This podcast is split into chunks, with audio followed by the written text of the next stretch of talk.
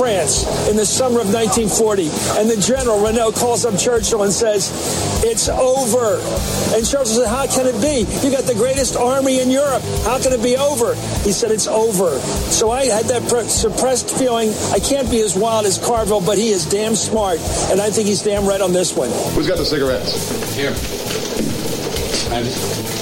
Yeah. Looks like I picked the wrong week to quit smoking. All right, let's get started. Hey, good morning, good evening, or good afternoon, wherever you are, whatever you do. A lot of things happening in the world today. Most of them are far beyond our control, you might say. So perhaps it's time we took a pause and thought about life and thought about the laws of gravity, politics, and or the news. Don't touch that dial. Just try to hear us out for a little while. Well, just like that. Now they all hate him. Of course, if I said that, and I did say it a couple weeks ago, I'll be told that I'm the problem because I'm laughing my butt off at the whole thing behind their backs. The text machine, area code 209-565-DAVE. That's 209-565-3283. Email dave at thedavebowmanshow.com. And of course, we're on the web. You can go to thedavebowmanshow.com or look for The Dave Bowman Show on Facebook, Twitter, iTunes, and we're actually on Stitcher now. So you can get us on Stitcher. I, I don't know why it matters, but apparently you can now get us on Stitcher as well. makes no sense to me. I don't know why it matters, Rod, but it, apparently it does. Welcome to Rod. Good hey. to see you again. I, Good to see know, you. I, I belong to all these organizations about podcasting and stuff like that. And it's like, oh, you got to be everywhere. You got to be everywhere. You got to be everywhere. And I'm like, really? Why? But apparently it means something to somebody. I, not me. what are you going to do? You got to trend somehow. There you go. So the Nevada caucuses were held this past weekend. And I don't know. I mean, nothing unexpected happened. Everybody was predicting that that the communist Bernie. Did I call him a commie? I'm sorry. He's not a communist. He's not a communist, Rod. Do you know how many fucking sorry? Do you know how many freaking emails and texts and comments I got? He's not a communist, Dave. Did you really? Yeah. You know what? All you people that took the time out of your busy lives doing whatever it is that you do to remind me that Bernie Sanders is not a communist because you missed the entire first half of that conversation where we talked about the term. Remember this? Fellow travelers? You're right. He is not a card carrying member of the Communist Party. He's never written his name on the thing. you feel better now? Oh, he's a socialist, Rod. That's a very fine line. Socialism, the goal of socialism is communism. You know who said that? Of course, the watchers do because they see the slide. You don't, but yeah. that's a direct quote from Vladimir Lenin. Now, when it comes to people who know what socialism and communism are, who are you going to listen to? Bernie freaking independent, not a Democrat Sanders, or Vladimir freaking Lenin? who's actually running for office and wants to like you know be as politically savvy as possible. So he's not going to want to make waves. Right. He's not going to go out and go wave the communist flag and go and sing the internationale. I mean, he's just not going to do that because that would be political suicide, right? I mean, that's the yeah. conventional wisdom is that it would be political suicide, and he's just not going to do that. But my God, he's not a communist.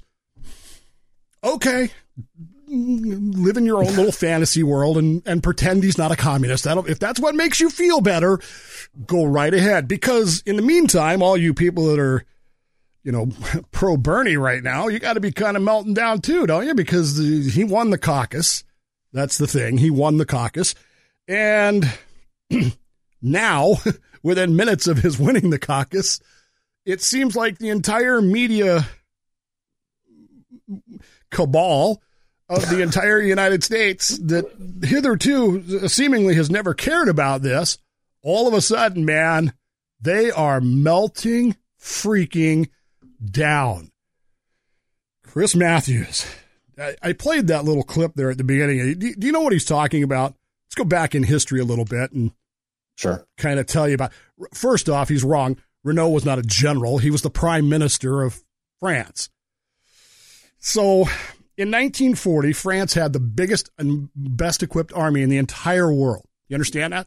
The Germans, the Nazis, the bad guys, did not. The French did. They had built the Maginot Line, this long line from Belgium to Switzerland. Armored, dug in. They they were determined that this was not going to happen to them again. They were these French, Germans aren't the Boche aren't coming in here again.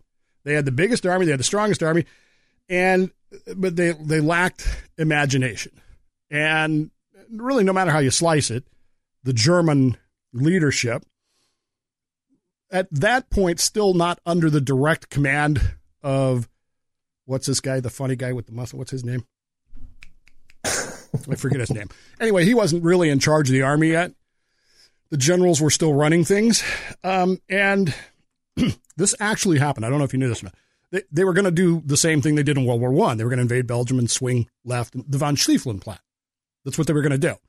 And for some reason, they had written this down in a set of orders that they then put on a little airplane to fly to some of the commanders. Okay? Stay with me now. The plane, of course, got lost and crashed in Belgium. So the Allies picked up the plane. They went, they looked at the piece of paper and they went, oh, look, they're going to do the same thing again. So guess what? We're ready for that, aren't we? Da da da da. Yeah. And the Germans went, oh, crap. We, they have our plans. Should we do the same thing again?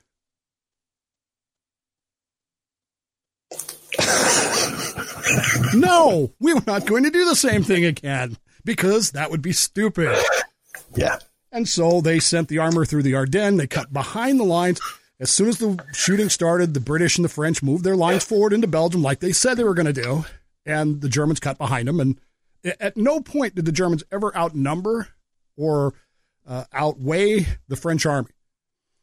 The French lacked coordination, they lacked uh, imagination. And by the time they figured out that, oh, all we got to do is turn around and attack south, by the time they figured that out, it was too late. Yeah.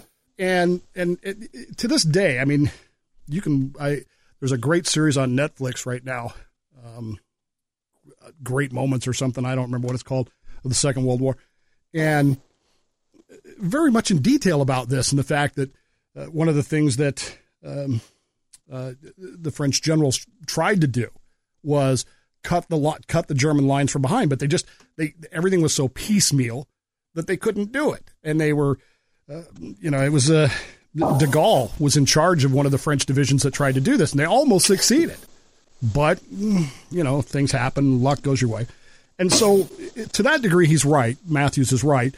Um, they called and essentially said you know, look, we're beaten. We can't, you know, we, the government's going to fall. And, and, and they have a, a much different governmental system than we have and that we're used to, Rod.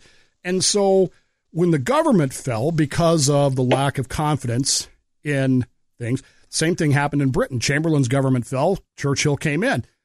And, you know, a few days later, this invasion happens.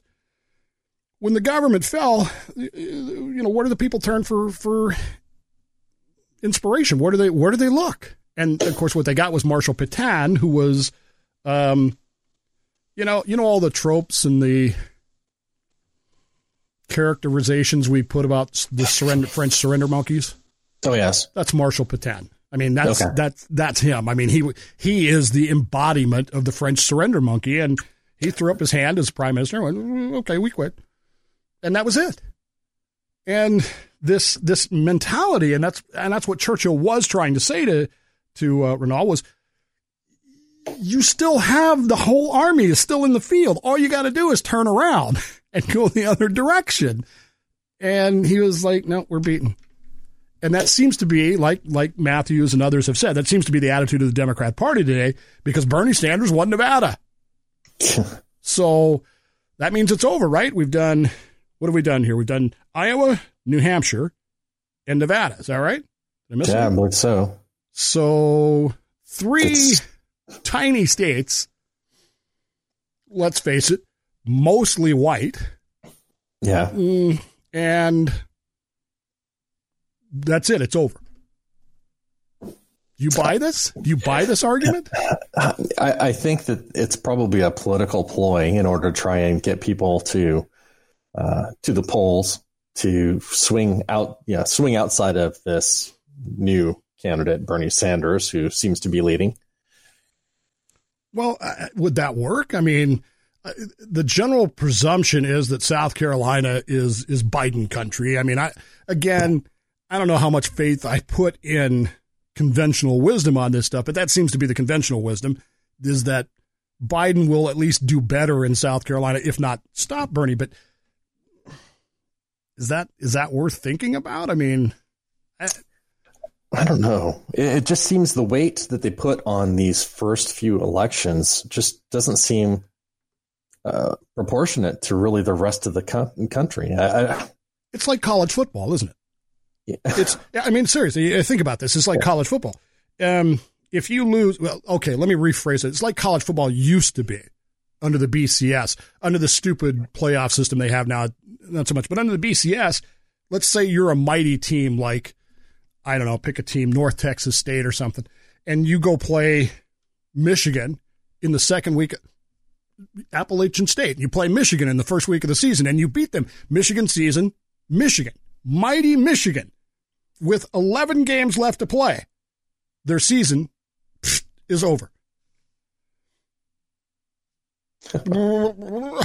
what? I mean, that's that was the mentality in college football. Now it's kind of now the mentality in college football is if you're going to lose, lose early, lose in the first two weeks. Sure, you know, but win your conference and and all that stuff, and you know, don't lose late becomes the thing, which which actually kind of makes more sense when you draw the comparison to the the primary system is you okay, so you finish second or third in Iowa or Nevada.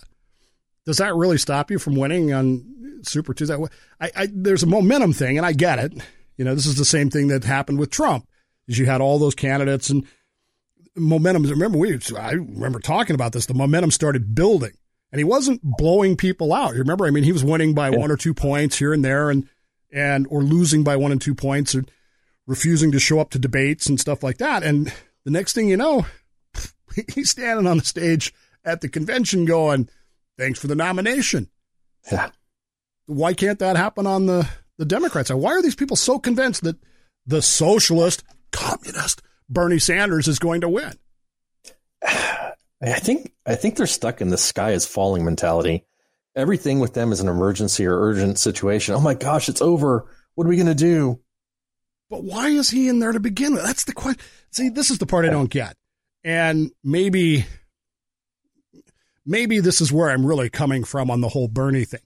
I don't understand how this guy is even considered to be a legitimate candidate for the presidency of the United States anyway by the Democrat Party. Number one, let's face facts. Number one, he's a so- communist.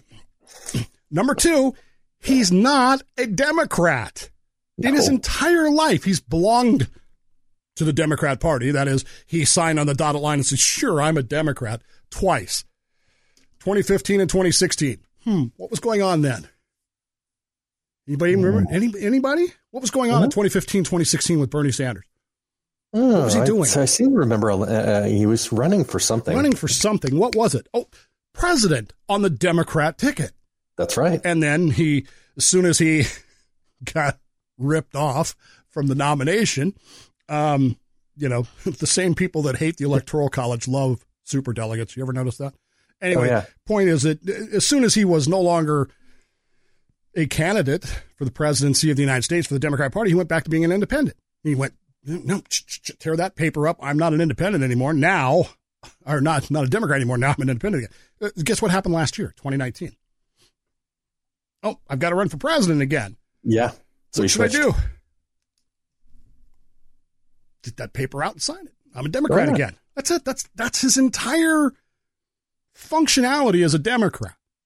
Now, look, I'm a Republican in the sense that I'm I'm a rhino, I guess I'm a Republican in name only because I can't bring myself to sign up for the Libertarian Party. There's some reasons for that that we've talked about in the past.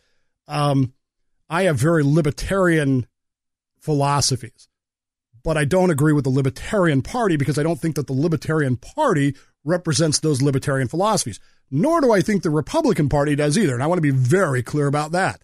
I do not believe that the Republican Party represents best the things that I believe in. However, comma, the Democrat Party, and certainly the 7, 8, 15 people they have on the stage right now are the antithesis of those things and exactly the opposite, leaving me with literally no choice. Yeah. Right? No I mean, choice. No choice at all. I can vote for Donald Trump or I can vote for some. Uh, here on the ballot, they had an uncommitted delegates. like, holy crap. Here in Washington, we did away, the Democrat Party did away with the with the caucus system this year. I don't know if you knew that or not. No, I didn't know that. Because they had to. So in Nevada, where they have a caucus system, they the Iowa caucus. Do we have the results on the Iowa caucus yet? Does anybody know? Uh, I thought they, they kept saying, "Oh, we got 100 percent reporting," but I never heard what that number was. That they've been well. I told you. That, I told you that would happen. I told you they would never tell yeah. you what the actual numbers were because they, they don't know. And the the end of it is they declared one of them the winner, Sanders the winner, but he got the same number of delegates as Buttigieg coming out of that. So coming out of the Iowa caucus, they had the same number of delegates. Then they go to New Hampshire. Then they go to Nevada, where New Hampshire's a primary. Now they go to back to Nevada. And oddly enough, the same caucus system supposedly worked really well, except except that Mr. Buttigieg now, I don't know if you saw this or not, is complaining about the quote unquote inconsistencies in the Nevada results, meaning what? Meaning there's something wrong with the numbers. Oh, you think? I don't know what the I don't know what it would be. I don't know what would be wrong with the numbers, and I, I really don't know why Pete Buttigieg Buttigieg, Buttigieg, whatever, uh, would be complaining about it. Do you? I mean, every poll that they ran for two weeks prior to Nevada was Bernie Sanders is going to win. Bernie Sanders is going to win. Bernie Sanders, the salt communist, is going to win. And yeah. lo and behold, the the caucus numbers show that Bernie Sanders won. Again, most of the people who voted in it voted against him. Yeah. But that counts as a win, right? But, but Dave, it's a mandate. Shut up, Kristen. Sorry. For those of you who didn't see last week's show, there's a reason why I say that. That's an inside joke for those of us that used to live in the 26th district in California. I no longer do. I couldn't even. Sorry. He, just, he Sorry got me. He got me on that one. That's that's like John saying, "Dave, I have nipples. Can you milk me?" I mean, every time John would say that, I was done for the day. I don't know why I find that so funny, and you just got me with the other one. So right. Buttigieg is complaining that the numbers aren't aren't adding up right, which essentially he I would think then that why would you do this? Why why would you argue this? Do you, do you actually believe that there's anything wrong with the numbers on this? Uh, me, I, I don't know. I mean, I can't say one way or the other, but it's just a political stunt to cast doubt. Bingo. He's looking at future votes, uh, future and votes, and that's what for. it is. It's it's now that now that Sanders is the quote unquote front runner. Like I said, the the the media is coming apart on this guy, which I, I got to be honest with you, Todd, uh, Rod. I got to be honest with you here. I almost called you Todd. I don't know why, but I, I got to be honest with you this is funny to me. And as you know, we've been talking about something else that's very funny to me today too, which is inappropriate, but but at the same time, this is hysterical to me that Chris Matthews is now coming unglued, that James Carville is now coming unglued, that all these left media personalities are coming unglued. This is going to be a disaster. I don't disagree with them, but why now? I don't know. I, I, I it's got to be to sway future votes, I guess. Right, but, to, but if to, the mentality is you stop the front row. I mean, if the mentality is once you get past the first three, you're done. We're calling up, we're calling up the Prime Minister of England and saying we're beaten. If that's the mentality, why are we waiting till now to do this? Why weren't we doing this six weeks ago, eight weeks ago, tw- six months ago? Uh, maybe they're thinking they're going to spur on more voters to possibly change the momentum. I, it doesn't make sense to I mean, me. numerically, I agree. Numerically, it's like being down 35 to 3 in the second quarter of the Super Bowl. I mean, you, go, you Yeah. look at it and you go, and- and believe me, as a Broncos fan, been there a few times, um, you look at it and you go, well, we could still make this work. We can still come back on this. There's still time. Yeah. But reality is, it's not over. And these guys are acting like the reality, unless you're the New England Patriots, they're acting like the reality is that this is over, that they're done, that they're that they're complete, that they're finished. And because they're finished, it's there's no way whatsoever that anybody can do anything to save this from ending up in the clutches of what's the word for it? A fellow traveler, some guy who's Yeah. who's not a Democrat, who He's not a communist, babe. He's not a communist. Slobbering emails I'm going to get about that again. He's a fellow traveler. For God's sakes, the, I, I watched an interview with him this morning where he denied, he, I didn't support the Soviet Union. Well, why the hell did you honeymoon there then? Eh, This is what I don't get. I don't understand. From a demographic standpoint, I get it. It's young people, right, who Yeah. are undereducated. Well, let's let's not say under, undereducated. Let's say underexperienced. They have That no experience in life. They they have no knowledge of the Cold War. They have no knowledge of the Second World War. They have no knowledge of any of this stuff. and, and- I'd I'd posit that there's a level of indoctrination too from higher ed. I, I, I don't doubt that. I don't doubt. I mean, that's what schooling does. Schooling does. And I mean, I deal with that. My son's in fourth grade. And we had to have a conversation the other day to unindoctrinate him about some things that were coming home from fourth grade. And it was like, and, and I had to literally walk him through. My son's smart enough for me to walk him through things and go, okay, wait a minute. What about this? What about this? What about this? What about this? And he was like, wait, then this doesn't make any sense. I said, welcome to the real world. I'll grant you that there's some indoctrination elements there, Sure. and and I accept that. But at some point, don't these people have to go out and get some experience in life? Don't they have to go out and learn? Don't they have to pick up a damn book and go? Aren't they? Isn't Chris's Matthews rant going to cause some of them to go? Well, what happened in 1940 to cause the French to give up? Isn't that going to work at all? Isn't there going to be some element of that? And and what about the other 70 percent?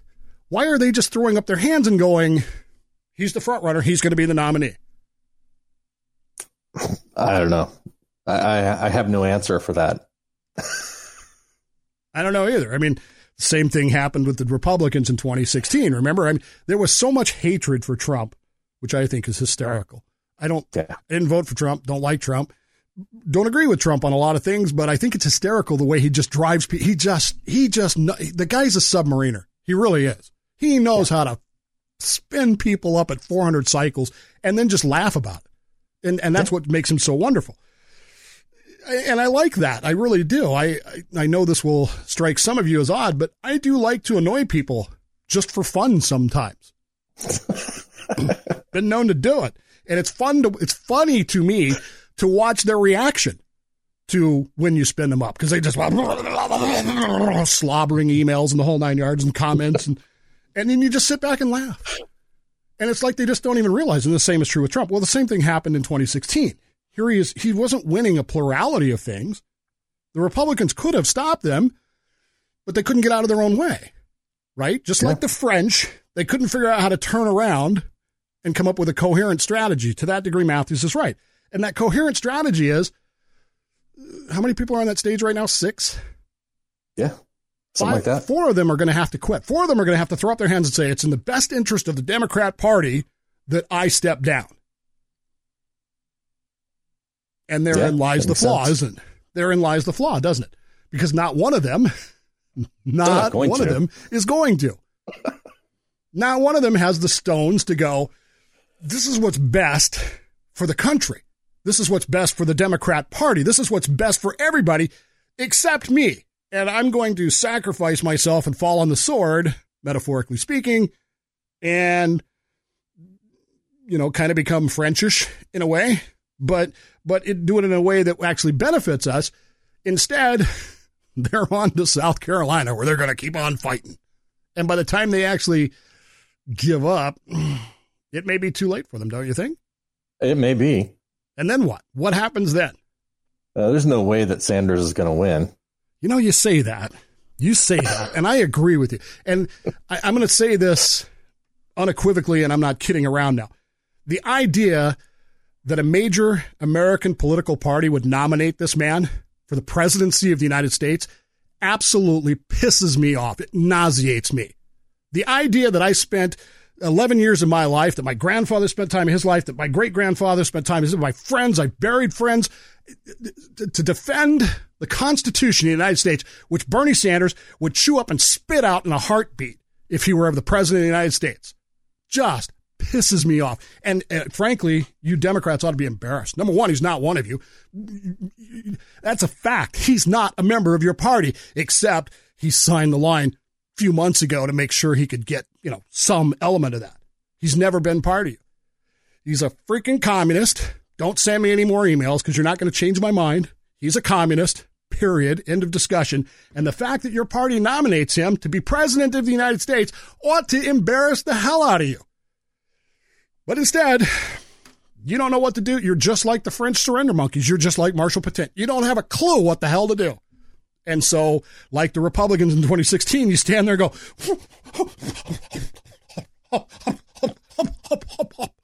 and then what?